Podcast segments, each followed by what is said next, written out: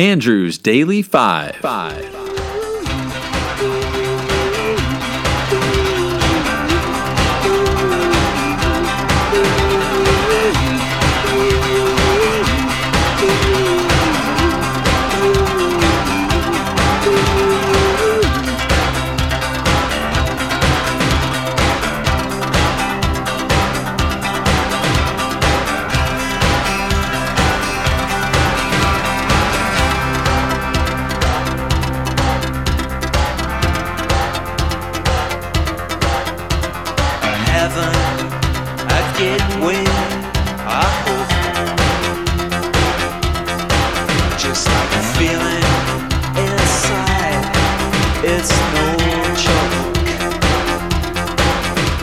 Hey, I'm Andrew. I recently compiled a list of the greatest 100 songs from the 80s.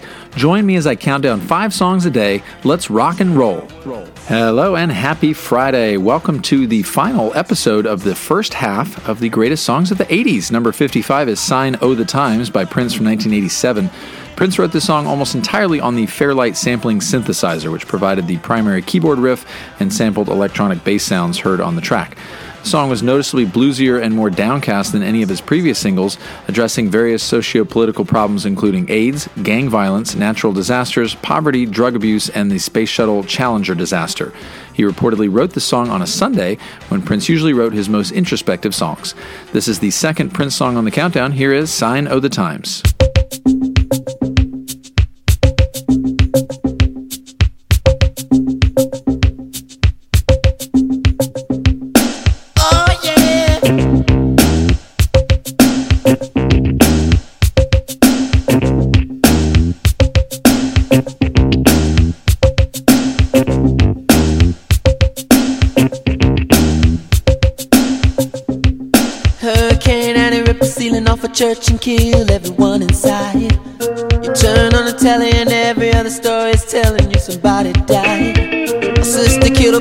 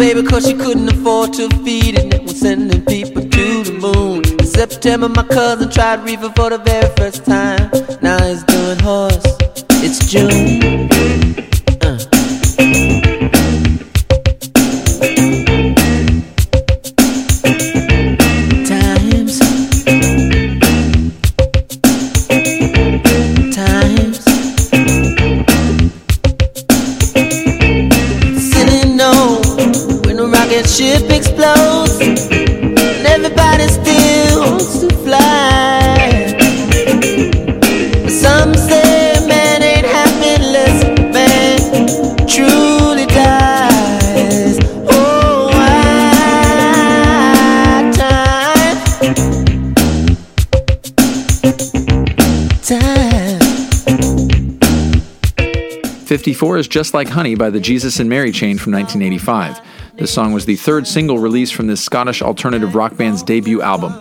Band members and brothers William and Jim Reid wrote the song, which has appeared in several films, most notably Lost in Translation from 2003 and The Man Who Loved Yngve from 2008.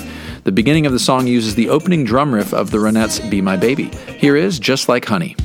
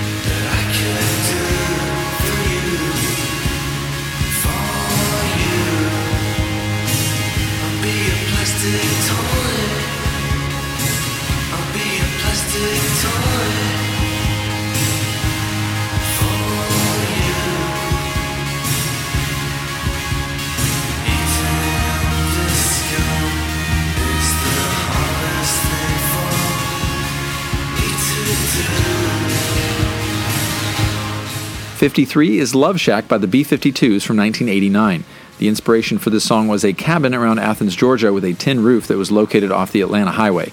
B 52 singer Kate Pierson lived in the cabin in the 70s and it burned down in 2004. Cindy Wilson's line, Tin Roof Rusted, was originally an outtake from a jamming session. While there has been speculation about the meaning of the line, according to Kate Pierson, it literally means a rusted tin roof.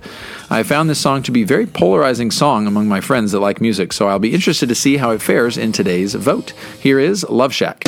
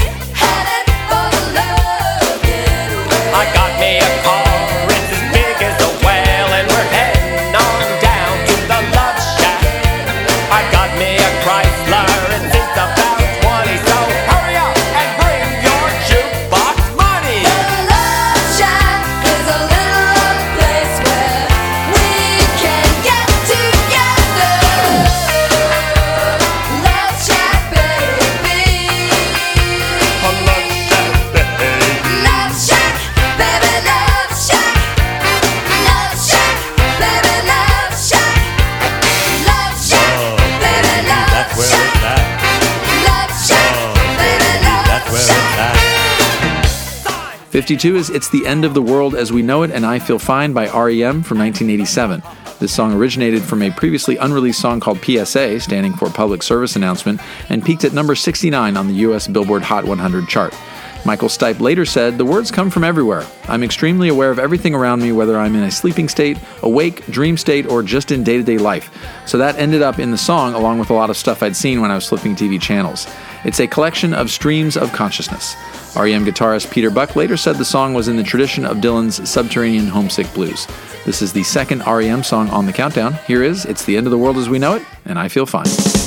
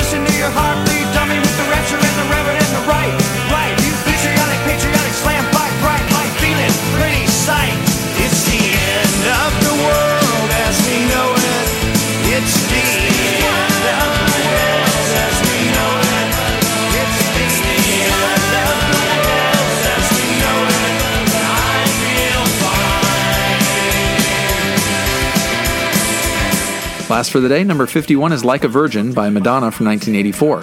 This song was written by two men. Co writer Billy Steinberg had just gotten out of an emotionally challenging relationship and had met someone new. That inspired the lyrics for this song, which helped him cope with the difficult situation. On the lyrics, he said, I wasn't just trying to get that racy word virgin in a lyric. I was saying that I may not really be a virgin. I've been battered romantically and emotionally like many people, but I'm starting a new relationship and it just feels so good. It's healing all the wounds and making me feel like I've never done this before because it's so much deeper and more profound than anything I've ever felt. When Madonna first heard the demo, she went crazy and knew instantly it was a song for her and that she could make a great record out of it. Here is Like a Virgin.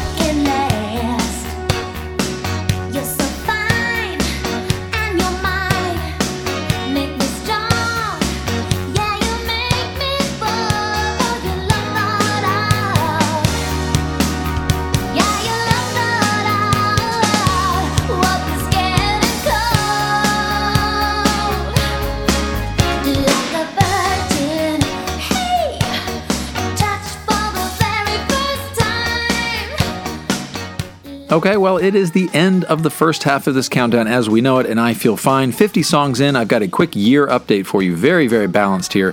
1980 has five songs. 1981 has five songs. 1982 has five songs. 1983 has seven songs. 1984 with five. 1985 with seven. 1986 with four. 1987 with three. 1988 with four. And 1989 with five songs. So very, very balanced. 83 and 85 are currently in the lead. Just a reminder you can vote on your favorite song from today's episode, also your favorite song from week one of the 80s, and your favorite song from the 70s. Uh, that poll is still open. I will announce the winners of all of those on Monday. Have a great weekend.